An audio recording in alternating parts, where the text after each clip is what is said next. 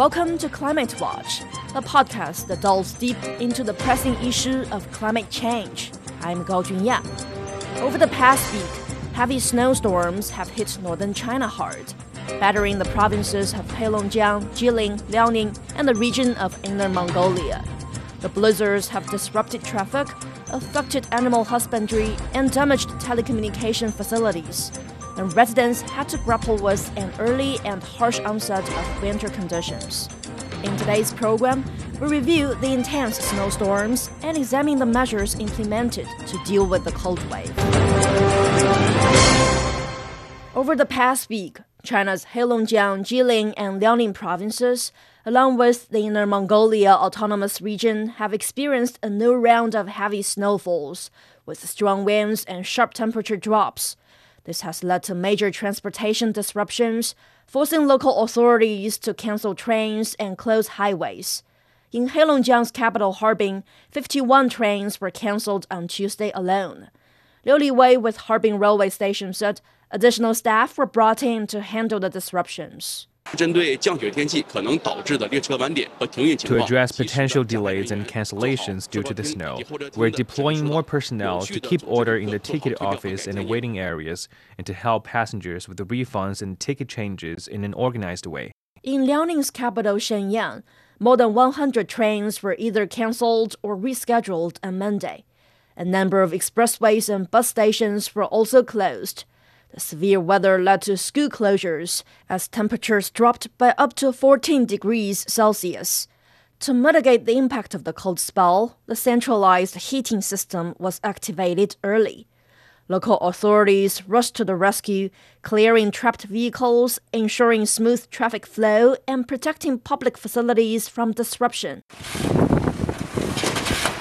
In Harbin, traffic police and over 10,000 heavy machines were deployed to keep roads clear. Emergency measures were put in place to ensure stable supplies of food and other daily necessities during the blizzards. Ma Shuang is the manager of a supermarket in Inner Mongolia. Our supply chains are fully operational amidst such heavy snows. Our information department has preemptively ensured that emergency plans are effective for transporting goods, maintaining adequate supplies of vegetables, fruits, meat, eggs, and dairy products. Despite fewer customers in such weather, we can ensure supply sufficiency and price stability. In a related development, six Oriental white storks, a first class nationally protected migratory birds, were rescued after being stranded in an industrial park in Changchun amid the snowfalls. They typically gather near Changchun in early November before migrating to the south, but their journey was impeded this year by the cold wave. Despite the early onset of the blizzard, experts note that the latest round of heavy snowfall does not necessarily reflect the overall climate pattern for the region or China as a whole. Influenced by El Nino, this winter in China is expected to be warmer on average, with increased precipitation in central and eastern parts of the country.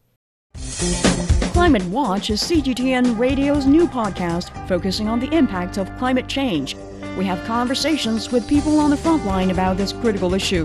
Listen to Climate Watch on all major podcast platforms and join us in taking action to save the planet we call home.